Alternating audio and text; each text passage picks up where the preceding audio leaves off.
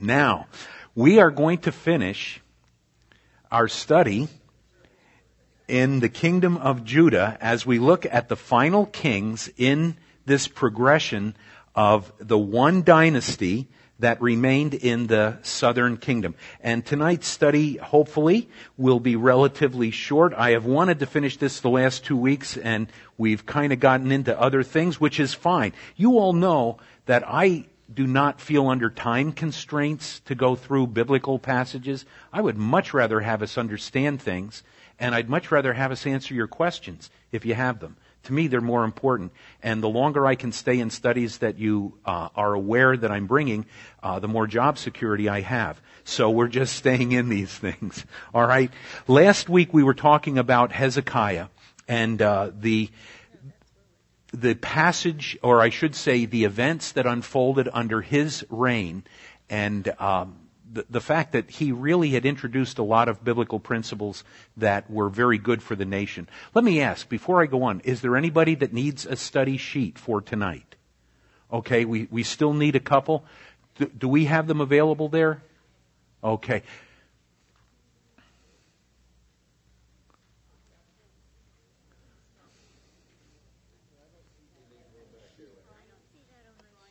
What's What's that? Yeah, I think we should go back. Can we go back a, a slide? You want me to go back?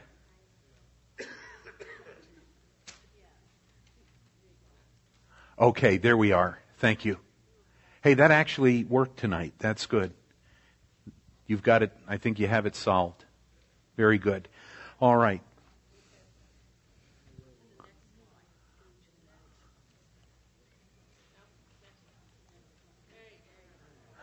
Okay. We are down to Roman numeral 3. Following the reign of, of course, as we looked at Hezekiah, we, we saw the reign that uh, he had. Following his reign and contradictory to the position that he took in relation to the Lord, Hezekiah was followed by his son, who turned out to be someone totally the opposite of what Hezekiah was as far as his spiritual desires and his spiritual focus was concerned.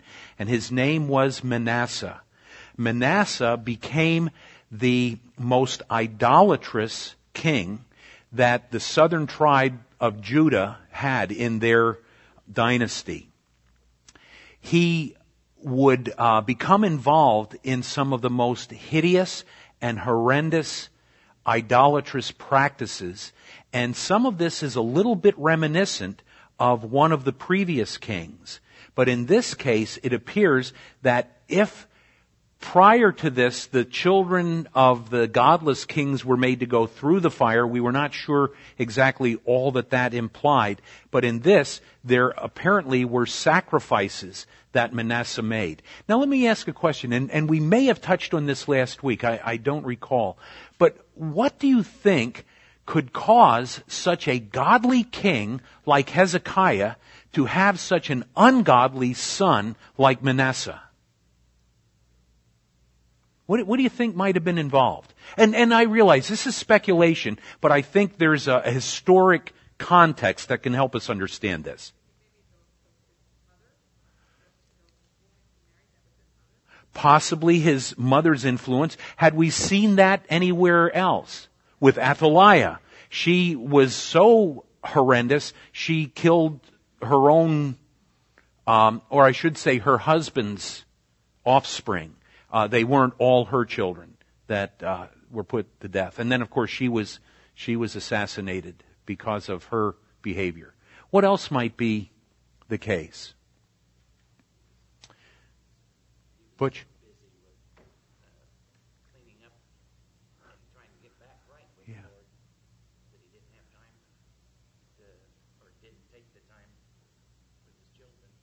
didn't groom the next series of kids. Um, one of the things that we know about these kings is they would have children by a variety of different women for the purpose of protecting their established throne. And they would put them throughout the kingdom so that if somebody tried to assassinate the king and tried to destroy his family, there would still be other family members that they probably would not be able to get to. But, but you, you hit a word there that I think is really important. One of the first words you said was he was so busy. He was so involved with being the king that he did not prepare the next generation. Alice.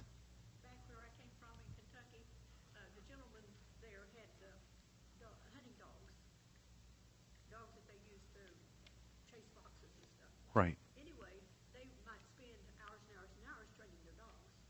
Very little time training their children. And so the dogs sometimes had to track the children down. And yeah, yes. I think the same thing is true pretty much anywhere you go. It's just that instead of training the dogs, maybe you're increasing the bottom line in the business. Or maybe um, you're, today, we live in a different day, maybe you're trying to get more and more friends on Facebook and spending too much time there. Or just not spending time with the kids. One of the things that I think we learn from this whole series of kings and their offspring and the way it goes from one who is godly to one who is ungodly, and it's not, it's not isolated. This happens a lot. It's only the, the Lord's intervention that brings about a godly king to reign, but then it seems like he's not preparing the next generation. What is more important? Dogs aren't. The business isn't. The kids are. What do you do to prepare the next generation? And uh, one of the lessons that to me is just kind of, you know, there are some lessons that are clearly taught by what the Bible says, but then there are other lessons that I think are taught by the intimation of the outworking of things. And um, I think that that today, especially in light of some of the circumstances in which we find ourselves, uh, we, we need to remember that a primary purpose for which the Lord brings children into the family is that we raise them for His honor and glory. I understand that sometimes it's going to take both parents working to um, make ends meet. And I, I know that that's the case. But where that is not the case, don't send the kids off to somebody else to raise. You raise them. And you see that they become the people that God wants them to be. And, and the Lord may allow them to make choices that'll take them the wrong way, but the bottom line is you put into them a sense of accountability to a creator. Because what I think we're seeing today is children who have no sense of God. They, they just have no, and as a result, they have no conscience, and they feel like they can do anything they want to, and uh, who should stop them? And until another restraining element enters the picture, they don't stop, and that's oftentimes the police. So, anyway, that's just a little aside. As I look at this, I'm just perplexed when I see how from, from Hezekiah, now we arrive at Manasseh, the most idolatrous in Judah's history. Manasseh. He went so far as to have children sacrificed to the Ammonite deity. Well, Moloch is the way I think we have it in our New King James. Uh, and, and in this case, also the Asherah, who was the wife of Baal. Now, do you remember on a number of different occasions, the Lord will remind us that when a godly king ascends to the throne, he removes the Asherah poles. Do you remember those?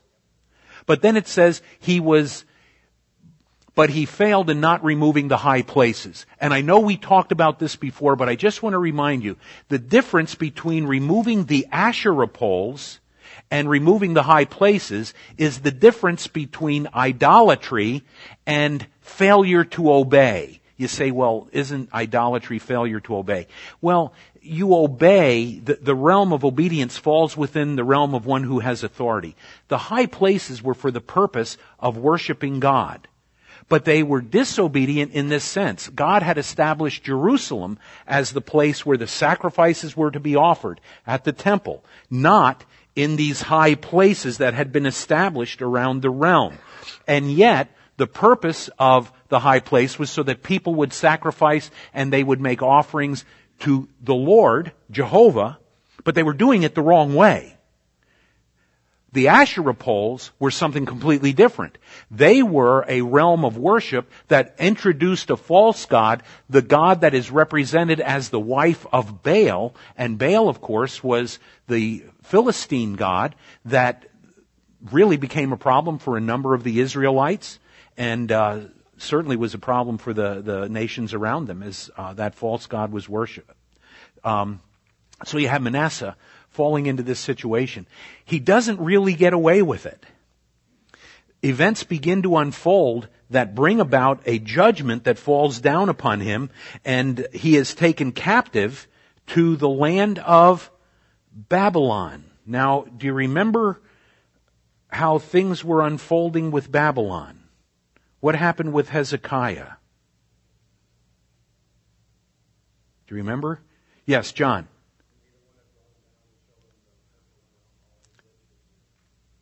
Okay, do you remember the 15 extra years of life that the Lord gave to Hezekiah?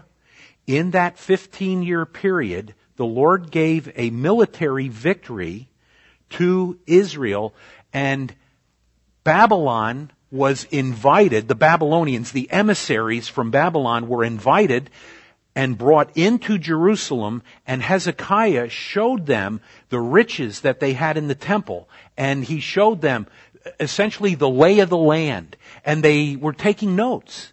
And they were recognizing that there was some military protection here, but not so much there. And now the Babylonians are beginning to formulate a plan where they want the riches that Hezekiah showed them.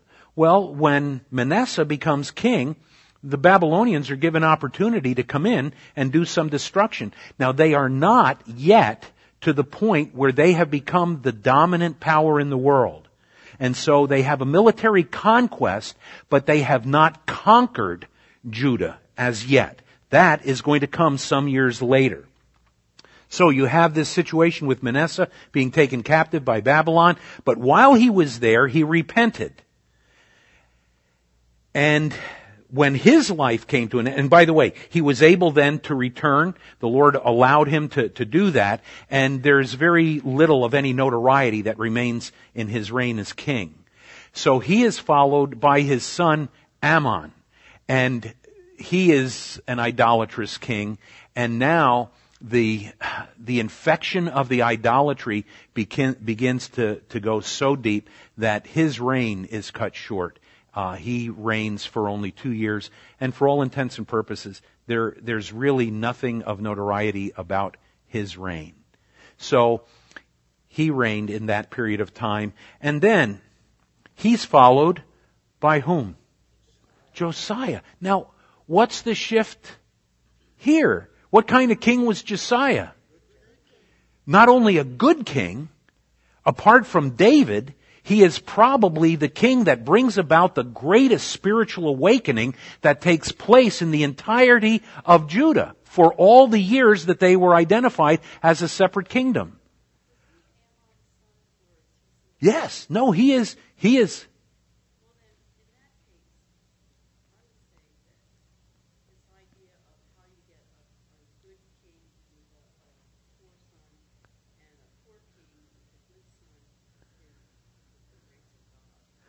Well, okay, you, you've,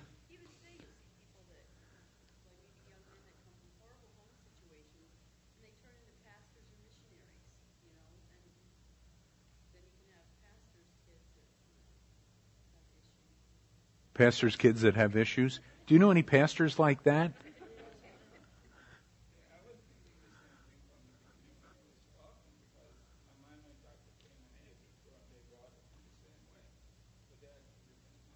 Mm-hmm. Except we don't know the amount of time that Adam and Eve and the type of instruction that he gave them. Probably very similar. And there are differences in personalities. Um, you look within, uh, how many of you have multiple children? Okay. Most of you. have more than one. In, in your family, are your kids all the same? Thank goodness they're not all the same. or we wish they were, but all like the good one. um, and, and you will see that even in the same context, children will turn out very differently. But one of the things that I think emerges with these kings, and again, we're not given these details, but oftentimes an individual was introduced into their lives who was a godly individual who influenced them. And when you listen to kids' testimonies, it's really kind of neat to hear that if they are raised in a godly home and they reject the godly counsel of their parents, under the, the graciousness of our God, He will send individuals into their lives to help them turn around. And then there are cases where kids are raised within godless homes and the Lord allows godly people to come into their lives. And I think you probably see this in first priority because I, I've encountered some of the kids who come from homes that are not believing homes, but they love the Lord because they've been reached with the gospel and they're really trying to grow and become followers of Christ. Whatever it was that caused the change, Josiah is completely different from his father and his grandfather. And so what you have now is a king who ascends the throne who is going to be an an agent of change that brings about a spiritual revival to the whole country. And as Josiah takes the throne, one of the things that he does is he restores the temple to being a place of worship. What had happened at the temple? Now, let's, let's keep this in mind. This is Solomon's temple. This is the temple that Solomon built with grandeur and with extravagance. It had been filled with some of the most valuable articles because the idea was that God deserves the best. That's, I think, from the human point of view, the way we would look at it. And the gold items were brought in, but then that's what, under godless kings, the enemy would come in and they wanted that stuff. And Israel then would have to give it up. And you remember how they would uh, replace the gold dishes that were taken with bronze? And then they, after the king would leave the temple area, then they would put those bronze things and lock them away. But by that time it was already too late and they didn't understand that it was their godlessness that brought about that kind of judgment. Now we have the Solomonic temple in ruin. Why? What had happened? It was idolatry, but, but can anybody tell me specifically what that idolatry led to?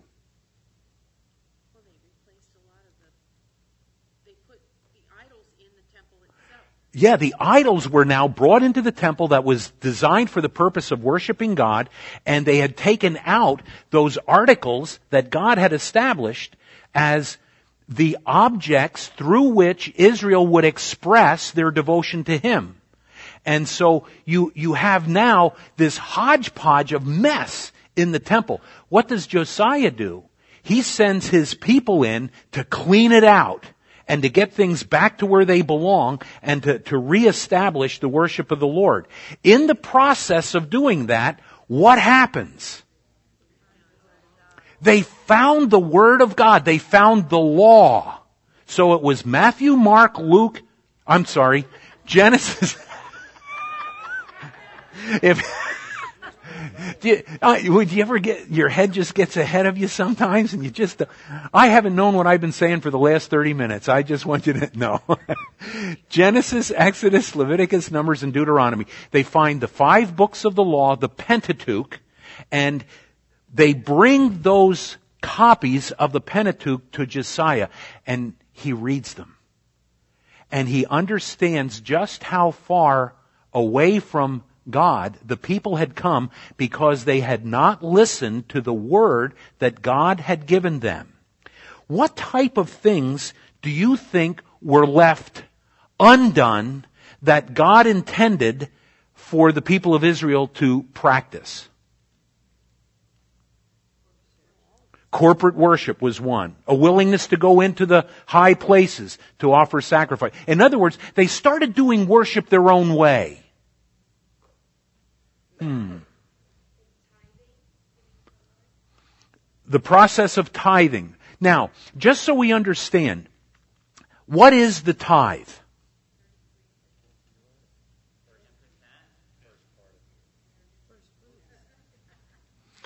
I'm going to go to our resident scholar, Preston. Okay.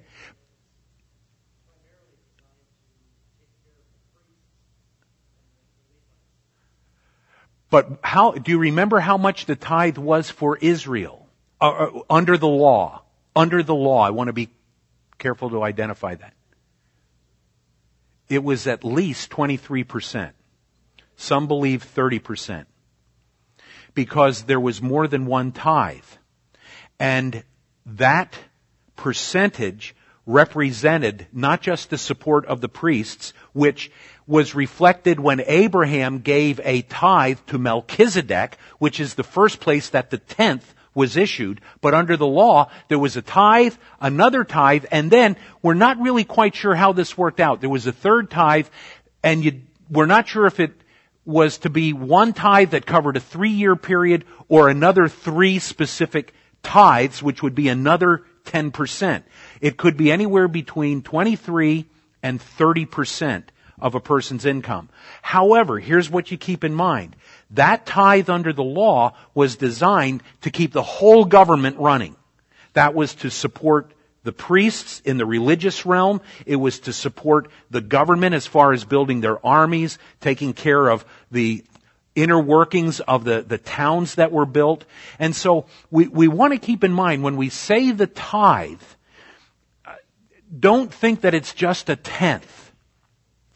And as a result of that, when we look at the New Testament, what are the principles of giving that God gives us in the New Testament?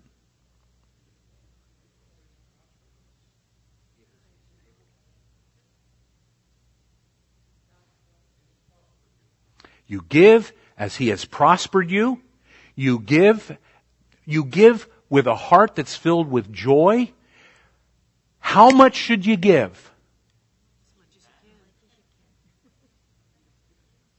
Okay. Uh, I, I obviously have an underlying reason for saying this. The tithe is never mentioned in the New Testament. It's just not there. And I think this is one of those issues that has been overplayed by some pastors and Bible teachers for the purpose of helping the people understand they're supposed to give. But the principles of giving in the New Testament are significantly different, and the tithe, I believe, becomes a pattern, not a requirement. Do you follow what I'm saying? Because the tithe was introduced before the law and under the law, the tithe became much more than 10%. But it involved the support of much more than just what you would give to a quote, church. It was, and you all understand that I'm not making reference to the church in the Old Testament. It was for the religious practices, the spiritual practices of the Jews. The principles in the New Testament are very different. You give as the Lord has prospered you. You give with a heart that's filled with joy. When you want to read the principles of giving in the New Testament, primarily you read 2 Corinthians chapters 8 and 9, and those give us the principles. Is it possible that a person can be very obedient to the Lord and give less than 10%? Absolutely. Especially in a day like today. Now, can a person say, I'm going to trust the Lord and I'm going to still give 10% even if that puts me right to the edge, but I am going to trust the Lord and I want to do this. I believe the Lord would honor that. But I also believe this. If you can't pay for the food you have to feed your children, and you can't pay for the electricity to keep the lights on in the house, if you have done all that you can do to be frugal and a good steward of what you have, you may not be able to give 10%. And I think God is still pleased with that. You may give a couple of bucks because you say, Lord, I want to give to you, but I just don't have. I think the Lord is pleased with that. But then I also believe this. If you believe that a tithe is all that most of us should give, You're robbing the Lord because He's prospered us well beyond what we need. And if we stop at 10%, those of us who, who are in a position to do more should. According to the way the Lord has prospered us. All right. Fire away. Because I know this probably steps on a, a lot of things that you've been taught in the past. Carl. When I hear that, I was I'm remembering a passage in Scripture where Jesus was arguing with the leaders. You give a tithe of everything. You give a tenth. Go ahead. They were accused him of straining in a net, and but the end of his speech was, "You should have done where you should have done both." Mhm. And that kind of said to me that he still expected them to tithe, along with uh, having having the right heart attitude. Absolutely. I agree with you completely. That was still Old Testament. The New Testament principles of giving, when he said, you tithe even from your mint and your anise. You go into your gardens, and these were the religious zealots who thought that you pleased God by doing all these special things and by keeping every law meticulously except the laws that were reflections of the heart. And as long as they could give, okay, here's all my mint. All right, I'm going to count out all the little stalks of mint. And now 10% of those, those I give to the Lord. And, and then here comes my anise and here comes, uh, my, my flock and, and I give out and boy, I've kept all the law. And Jesus said, well, that was the right thing to do. You were, you were being obedient to what the law required.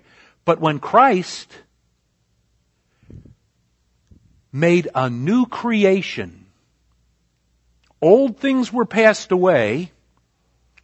All things have become new. Now he begins to reveal through the epistles the directives that he has for his children. We are not under the law. The tithe is not necessarily the law. It began before the law, but it is not reiterated as a practice in the New Testament. It is it's actually left behind, and what is now the principle is the way the Lord has blessed us, the way He has prospered us. But then, there's something else to realize on top of all of that.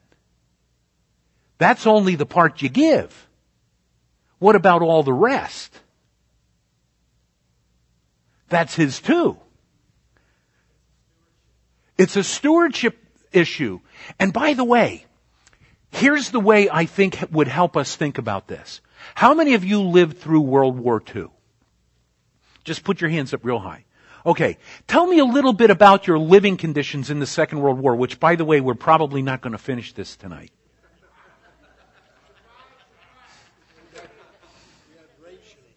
Okay, now we're, we're back to the, to the answer. You had what? You, you, you rationed food? Didn't you have war gardens? Where you grew food? What, victory gardens. That's right, not war gardens. Victory gardens. What else? You couldn't buy tires. You couldn't buy a car. Why? Because you had to have coupons to buy shoes.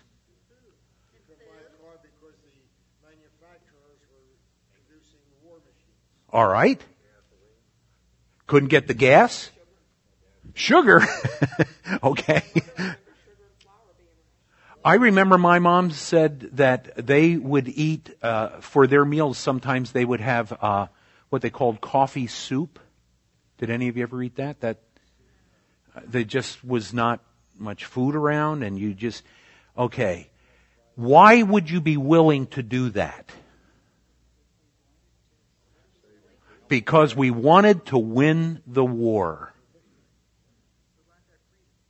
We wanted our freedom. We were at war. Do you know what we forget? We're at war.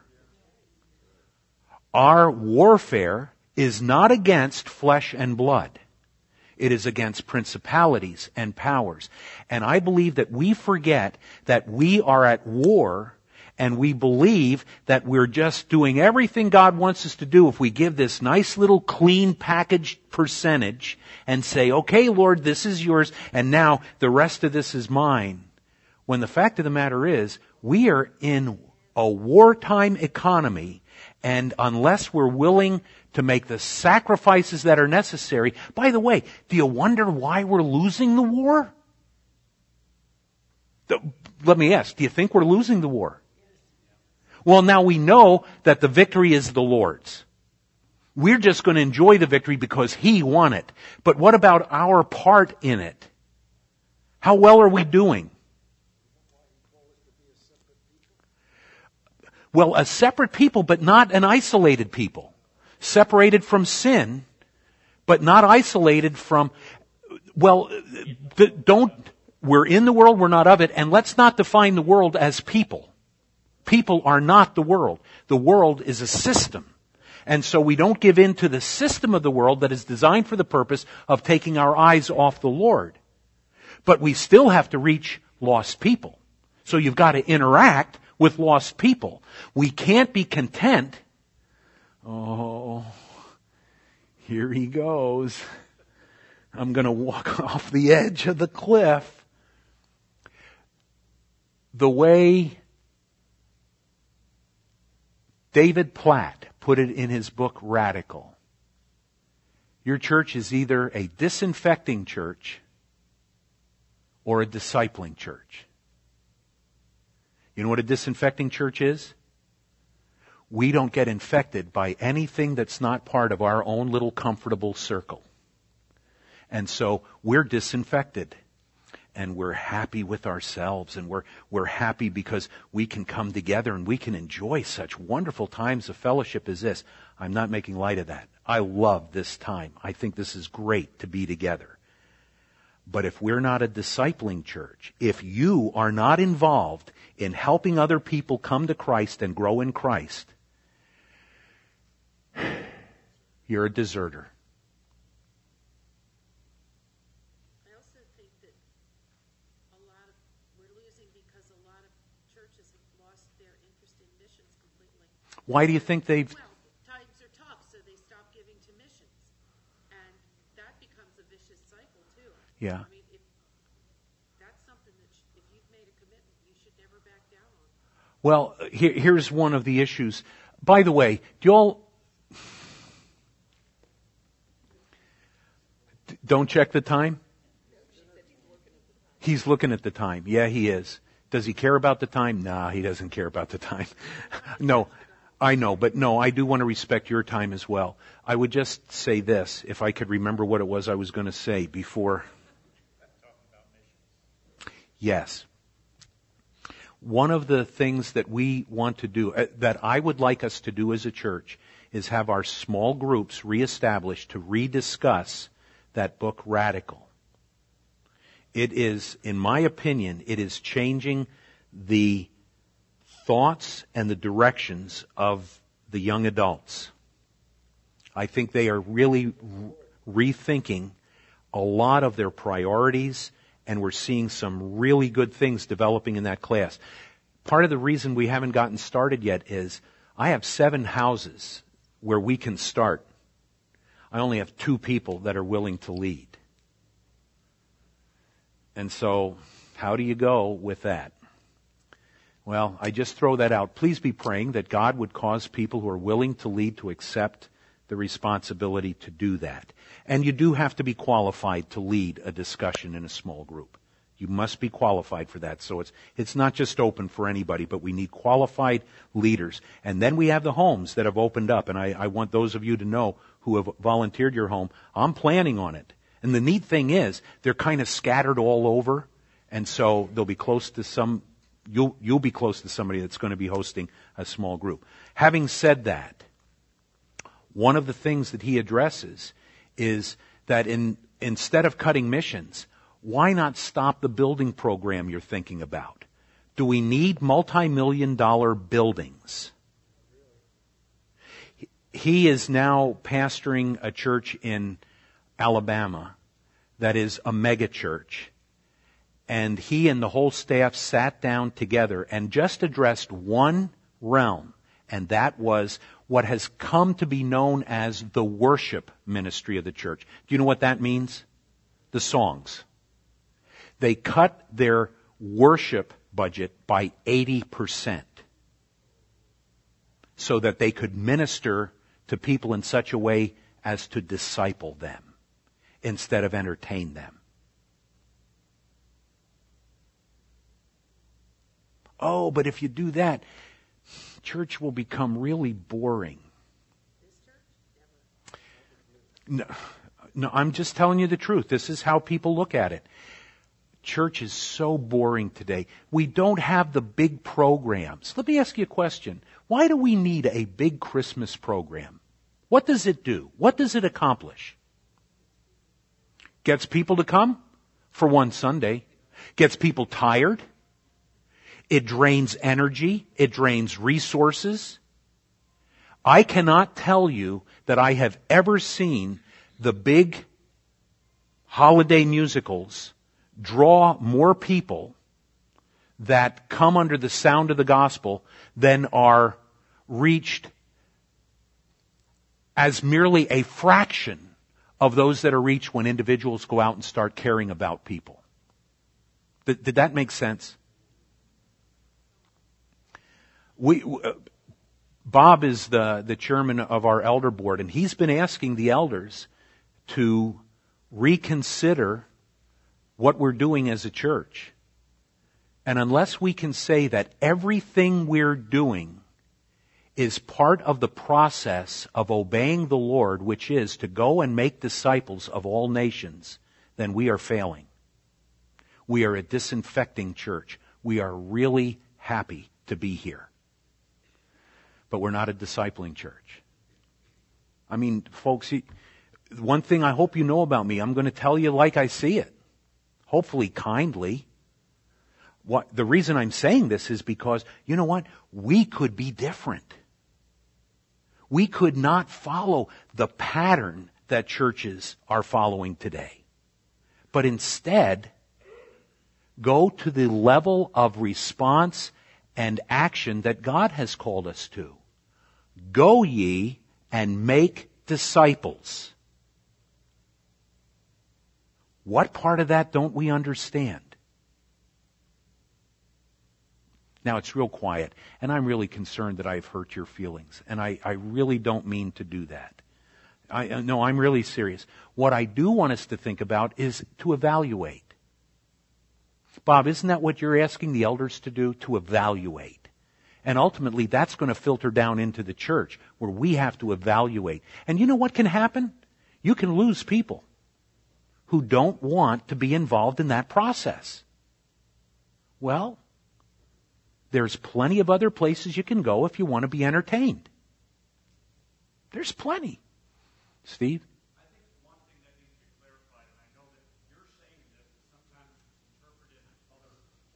Yeah.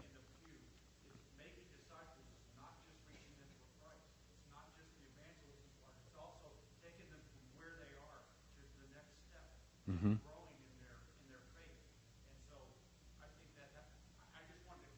in the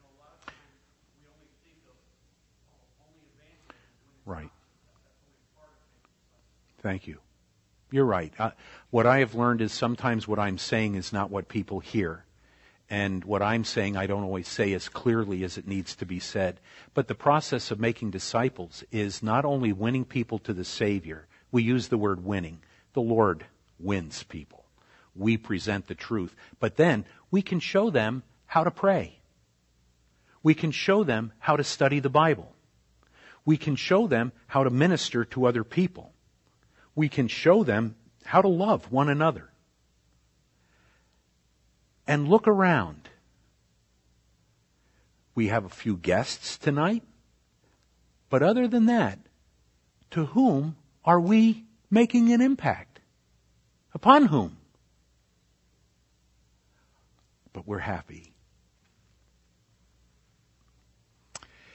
Bob?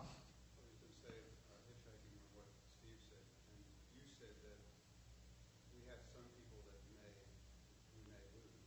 But I think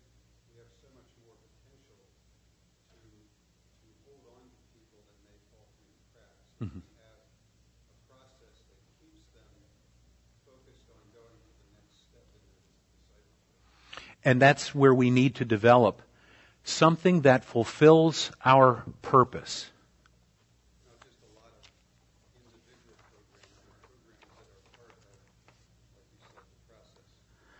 Our purpose is to glorify God by producing disciples who love, worship, and obey Him while demonstrating the character of Christ as they lead people to Jesus and minister to one another in love.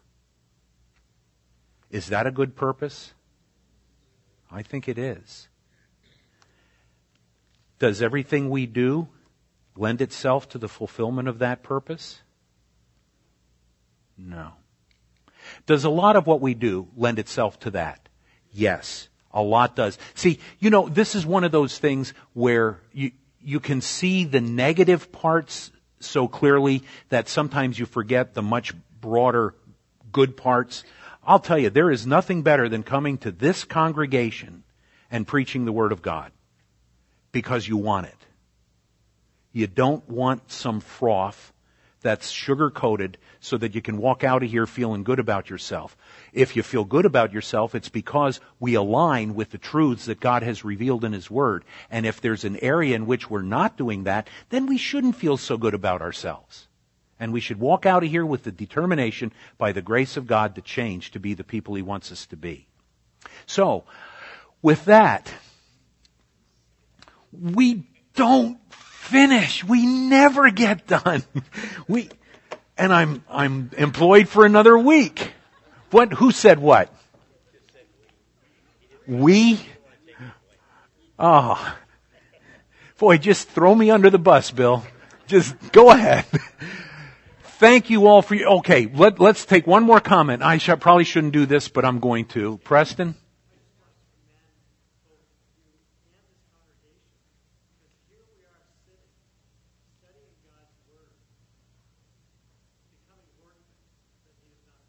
Right.